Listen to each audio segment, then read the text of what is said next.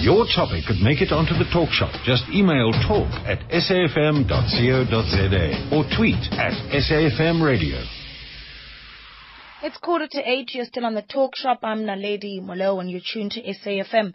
Um, we're on Twitter at SAFM Radio. Use the hashtag the talk shop if you'd like to get in touch with us or share your thoughts on the content that we are bringing. Perhaps you'd like to suggest a discussion that you think we should cover on the show. Um, joined now on the line by Simi Pillay, who's Chief Directorate of Governance and Compliance for the Rights of Persons with Disabilities at the Department of Social Development. Simi, good evening. Welcome to the talk shop. Good evening, Naledi. Yeah, so Simi, the, the Department of Social Development having, you know, put together a pilot study. What, what is the study for exactly? What were you looking at? With the aim of reducing economic vulnerability for persons with disabilities, we needed to understand um, the economic cost that's borne by persons with disabilities, which is an additional cost as a result of the disability, but we also needed to look at opportunity costs of disabilities, which meant um, all the opportunities that were lost as a result of, of a disability.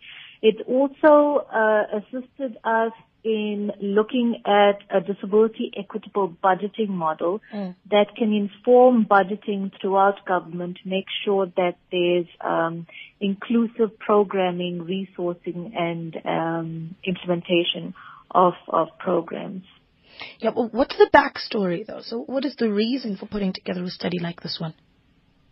Well, in the interest of mainstreaming disability, uh, we need to make sure that disability rights um, is something that is deeply embedded in all programming, all service delivery in government. We need to move away from uh, separate services for persons with disabilities it's actually a much more costly model. There will always be disability specific services, for example, assistive devices and, and certain types of um, health um, health services. Mm. But if you look at education, for example, we have special education that is a model that uh, seeks to isolate. Well, it doesn't seek to isolate, but it does have the outcome of isolating children as opposed to a much more inclusive um, education system. Mm. So if we look at that kind of model, we see that for uh, the, uh, children with disabilities require much more provisioning. For example, a child with uh, um, a sight disability will require a Perkins Braille and uh, um, a Braille material, resource material. A child who is deaf requires sign language interpreter. So there's a certain category of costs that's borne um, by a learner with a disability that a learner without a disability does not have. Mm. Therefore, the whole budgeting system can't be a one size fits all. It has to take into consideration the individual needs of a child with a disability or a person with a disability in making sure that they're inclusive environments. You will see the same kind of model being ap- applied in the workplace, for example. Mm. Uh, an employee with a disability requires different types of reasonable accommodation that may or may not have cost implications. But this is what needs to be considered in order to make sure that society is fully inclusive um, and and uh, can make sure that pers- the needs of persons with disabilities are, are met. Yeah. You know, I think everyone who's listening might be keen to hear about your recommendations, especially after we saw the Life Esidimeni saga, um, where uh, civil society organizations working with, uh, with or for people with disabilities um, have really coined the term the Marikana of disability in South Africa. That's that Life as Esidimeni situation. And, and within your recommendations, you've talked about an improved coordination of health services um, that hold additional potential for addressing economic vulnerability. So let's just unpack that a little bit and how it links back to a solution for and to issues like that Life as Esidimeni one. Um, it doesn't make, the study itself doesn't make specific recommendations for mental health and that may well be one of its weaknesses. Um, the pilot study was intended to be just a kind of groundbreaker to point in the various directions that the, the research would need to deepen. For example, like, like I've said before, the recommendations are indicative. It's not representative because of the the focus groups that we used were, were not as, as large as we would have liked. Mm. But a study like this would be able to inform the Department of Health as to the methodology that can be used in order to to arrive at a more inclusive model for for uh, mental health even. The issues with mental health would be, um, for example, we have been looking at the possibility of a review of the Mental Health Care Act um, so that it aligns itself with the UN Convention on the Rights of Persons with Disabilities. Um, the the issue there was uh, possibly that in the effort to deinstitutionalize the um, the due process wasn't followed. Mm. Um, and we would have needed to have a much more consultative process to make sure that all relevant stakeholders were, were on board and so that the process was much more gradual in making it more community-based um, facilities. I don't think at all. I mean, what what uh, um, the the incident has showed is that we were not ready at all to to deinstitutionalize in the way uh, it happened. Um, Mm. That's that's definitely not um, how deinstitutionalization should should have happened at all. Uh, but I think there are efforts currently to make sure that um, uh, we find the the remaining um, patients who who had been um, well for a step down out of the those facilities and make sure that they they are safe and the the relevant measures are, are put in place to make sure that um, they receive the care that that is required. Yeah, as part of your recommendations, and I'm I'm trying to pack in as much as possible here, Simi. So you'll just you'll just bear with me for a moment because this is a really big report, obviously. Um, as part of your your, your recommendations, you talk about um, caregiver, caregivers of children with disabilities requiring interventions and support enabled in, in, in, in order to enable them to to provide for their families, and that's an important one. So, what led to that recommendation? What are the key findings that led to you making that recommendation? And just maybe unpack that a little bit for us. Yeah, some of the one of the most common issues that were raised was around the cost of um, caregivers that isn't adequately um, addressed with the care dependency grant. The care dependency grant is 1,400, and that essentially goes to the the caregiver. But is that the the amount that should um, that that uh, aptly uh, compensate someone who is not in employment because they they need to take care of a child Mm. or a family member. So there definitely needs to be much more research done on that because uh, what what we found is the self care aspect as a type of disability probably is the highest cost in terms of of disabilities. And because it uh, it means that someone is without employment, um, there should be uh, due regard for actual costs of of living, and uh, we should therefore dig deeper and analyze um, what that cost might be. In the same way that we look at the disability grant itself, it's also 1,400. I Mm. think it's in the region of 1,400 Mm. if we look at the cost of disability being the cost of care, uh, much more regular visits to the hospital, the you know renovation of of housing to make it much more accessible, the Mm. trans the additional transport costs, um, uh, and and the fact that there isn't really um, employment readily available for persons with disabilities. If we look at the employment equity um, figures, these are all costs that uh, compound um, the poverty and inequality of persons with disabilities. Yeah. Therefore, the social uh, security is currently being reviewed uh, in line with the findings of the the, The report study. itself, Yeah. so that it looks at actual costs that incurred as a result of disability Right. and standards of living. And what then needs to be done? Do we increase the grant? Do we subsidize more of the services? Mm. For example, um, Let- let me do this. subsidi- Let, let me do this, Simi, because I need to take a break, and then we're going to continue in a moment, all right? But I, I think we can move on from there. I think that's been that's been made quite clear. And when those decisions are being made on as to whether or not um, we're subsidizing we're subsidizing uh, some of these services or or increasing uh, the grant itself, those issues we'll look at as as those decisions are being made. But I just want to go through the recommendations that have come out of the study after this. And i'm a coordinator mcwp and Malefu is one of thousands of young South Africans whose life changed for the better through the Community Work Program. She works a set number of days teaching in her community, receives a guaranteed income, and is able to take care of her basic needs. To find out more about the CWP, dial 012 334 0600 or 0800 746 747 or visit www.cogta.gov.za. The Community Work Program, restoring dignity through work opportunities. Proudly brought to you by the Department of Cooperative Governance.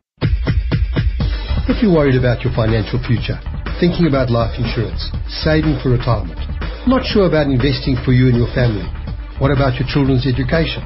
To answer all your questions, join me, Brian Hirsch, Tuesday morning, 10 o'clock. Great stories told by great personalities. SAFM, South Africa's news and information leader. All right, still in conversa- conversation with Simi Pillay, Chief Directorate of Governance and Compliance for the Rights of Persons with Disabilities at the Department of Social Development, looking at a pilot study done by the department on how disability impacts low-income countries like South Africa. And um, we- we're looking at some of the, the, the key findings and recommendations that have come out of the, the study itself. And We'll talk about what happens afterwards. Now, what we expect to to be the the, the, the, the tangible uh, response that we get to, to to the pilot. If you have questions, you're more than welcome to give me a call. 0891 104207. You know, Simi, we need to talk about transport, and I think that's an important one. Accessible and affordable transport being obviously a really important area. Um, fortunately, the Department of um, Transport is currently um, embarking on a process of doing a similar type of study with transport so that they can understand um, what universal uh, uh, tra- accessible transport will cost for, for South Africa. They're also putting in minimum norms and standards for, for transport infrastructure to make sure that um, the uh, the transport is accessible for, for persons with disabilities. So there are progressive strides being made by the Department of Transport as well. Unfortunately, i- uh, transport in urban areas are much more accessible than, than transport in, in rural areas, and Yeah. that's something that still needs to be um, addressed. Um, and there's also subsidized transport available within urban areas as opposed to, to um, rural areas. And that's definitely a, a gap that needs to be addressed. Hmm. And then there's employment. I mean, we had the Employment Equity Act of 1998. I can't tell you how many times we've talked about um, employment equity on the show, and, and in fact, we've had discussions with um, private sector and civil society about how business can make their um, working environment more access- accessible to people with disabilities. And yet, we still struggle in that area. What were some of the findings that you came out of that you came out with there? In terms of um, employment, there are strategies that are being employed within government uh, from the Department of Public Service and Administration, um, where there's constant tracking every quarter to make sure that um, they're either um, reaching targets or, or in, uh, finding uh, incentives to, to make sure that the targets uh, well, I mean, uh, it, it's not as though it actually has been realized yet, but there are efforts. Um, there is a process of uh, targeting vacancies. As you know, there's a moratorium on on employment within the, the public sector right now, so we, we can't uh, appoint new uh, personnel. Um, this is to, to manage the, the salary wage bill of government. But wherever possible, positions are being prioritized, vacancies are being prioritized. It is a huge challenge. We, we are finding ways of matching graduates with disabilities, unemployed graduates with disabilities with the, the vacancies that are available, whether it's on contract posts or internships to make sure that there are opportunities for, for skills development as well as um, employment. Um, but I think it's it's really going to take much more concerted effort to make it happen, and I, and I and there has been a great deal of of effort, but for, uh, and I can't I, I actually can't explain why we're struggling to to meet these targets. In fact, um, we've actually set new targets for, for 2030. Um, mm. If you look at the white paper on the rights of persons with disabilities, it introduces an equity target of 7%. Mm. Uh, this is aligned with the prevalence of disability in, in the country. And this is up from what was it? It was 2% initially, right? It was, it was 2%. Um, but if and we are struggling to meet to that. Equitable. Yeah. Sorry? Yeah, and we're struggling to meet that. Listen, I need to go into the news. Please stay with us, Simi, because there's a lot more to discuss here. Um, and, and I hope that you, you, you're keen to call in with questions as well if you're listening. 0891 104 207. We'll continue talking about this pilot study by the Department of Social Development on uh, disability and how it impacts low income countries after the news. It's 8 o'clock. Chat, converse, rant, rave, whatever you call it. Do it on the Talk Shop, only on SAFM. All right, it's five minutes after eight. You're still on the talk shop on SAFM. In a moment, I'll speak to Rakesh Wahi, who's an entrepreneur and an investor with 25 years experience in emerging markets investments. You have questions and you are an entrepreneur, give me a call 0891 104207. That will do after 10 past. For now, though, still speaking to Simi Pillay, Chief Directorate of Governance and Compliance for the Rights of Persons with Disability at the Department of Social Development looking at this pilot study that they've just recently released. And, you know, before we went into the news there, Simi, we, we talked a bit about, um, you know, what, what really needs to be explored in terms of extending support for caregivers, especially of children with disabilities. And what we haven't talked about is sustain, self-sustainability and how we get to that point. I mean, we can't look at social security as a way, as a solution all the time, and um, that's not sustainable. So where do we find the link between social security, so that's disability grants, and um, income generation for persons with disabilities in South Africa? I think it's important for economic empowerment programs, whether it's entrepreneurial or whether it's, you know, any job creation programs, to be as inclusive as, as possible. This includes the extended, uh, public works program and so on. And even in those types of programs, we've found that, um, targeting persons with disabilities and making sure that it's uh, inclusive has been uh, quite a challenge.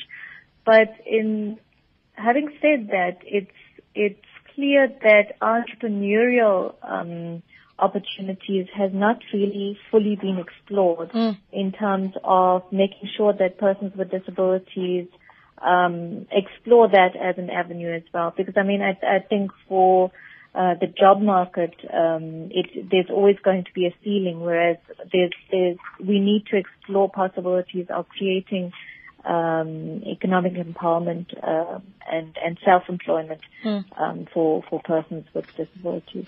Right, we, we have a caller. Lucky is on the line in Durban. Lucky, good evening. Thanks for calling. Hi, Naledian. How are you? I'm well, Dad. How are you? I'm okay. And mm. okay. Hmm. Yeah, uh, you see, the question of uh, self-sustainability uh, can be solved through uh, private sector as well as uh, government mm.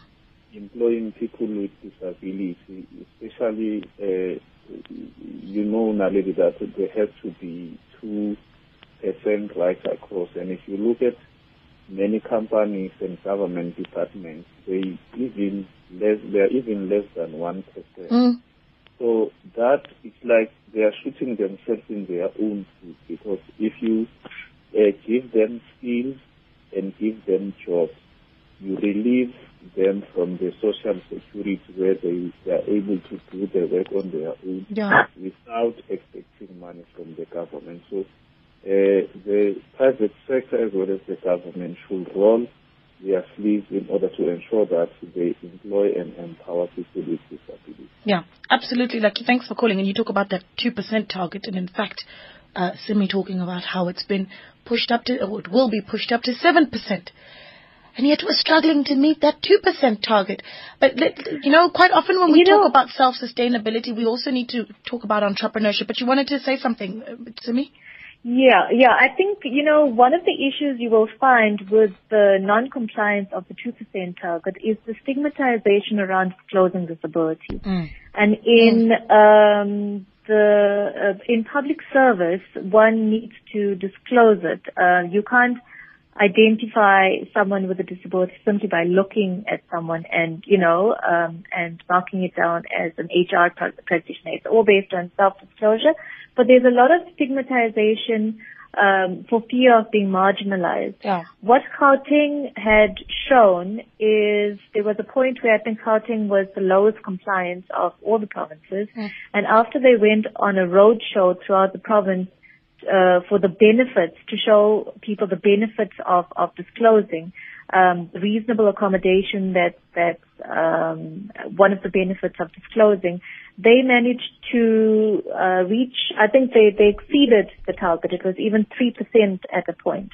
And it was all people who are, are already employed by public service who were just more encouraged to um, disclose their disability so that they understood that there was reasonable accommodation tied in with it. And I think the more we advocate for benefits that are um, linked to disclosing, um, the the higher the, the compliance will, will be. Right. Right. Yeah, that's that's a good point. Sidiso is on the line in the Free State. You're going to be our last call on this discussion. Good evening. Good evening, Sidiso. How are you? I'm fine with you. Mm, I'm great. Uh, you know what, what uh, I'd like to say something that myself, it's very difficult to, to live with disability, especially at this moment when the economy is so low. Mm. For instance, you can go, you will go to, to school to uh, to to, to get the qualifications, and then you get the, the qualifications like myself. I did get my, my qualifications. But the problem is I'm a blind person. So each time when I, I try to send my CV there, then they will never come back to me because I'm blind. Or they will tell you that it's the first time they see a person who is blind like me. So it's very difficult for us, especially if you are a blind person, to get a job. Hmm. And so I don't know what we must do because they will tell you that there's no resources, there's no, there are no devices, and then, and then I don't know, because where oh, I take them will look doing our job, so I don't know, because we also get the, the qualifications like other people who get the qualifications. And I don't know what's the problem with the blind people, to to employ the blind, the blind people. Yeah, you see, and, and this is this is a discussion we actually need to take forward in the future, Tidi. So thanks for calling. Um, at some point, we need to talk about, you know, we just had this discussion on the ombuds uh, for for community um, schemes. Now, if you are a disabled person and you and you've been denied a job simply because of your disability, we need to talk about where you can go to get some sort of resolve for that complaint. Uh, but Simi, I, I need to wrap this up. You can respond to uh, point also, but let's let's talk about how we get our hands on this report because I think we should all, employers, civil society, public sector, all get our hands on it. The report is available on our website, uh, www.dsd.gov.za. Okay, dsd.gov.za. Simi Pillay, thanks for your time. It's been a pleasure speaking. And thank you, Naledi. Great stuff. Simi Pillay is Chief Director of Governance and Compliance for the Rights of Persons with Disabilities at the Department of Social Development.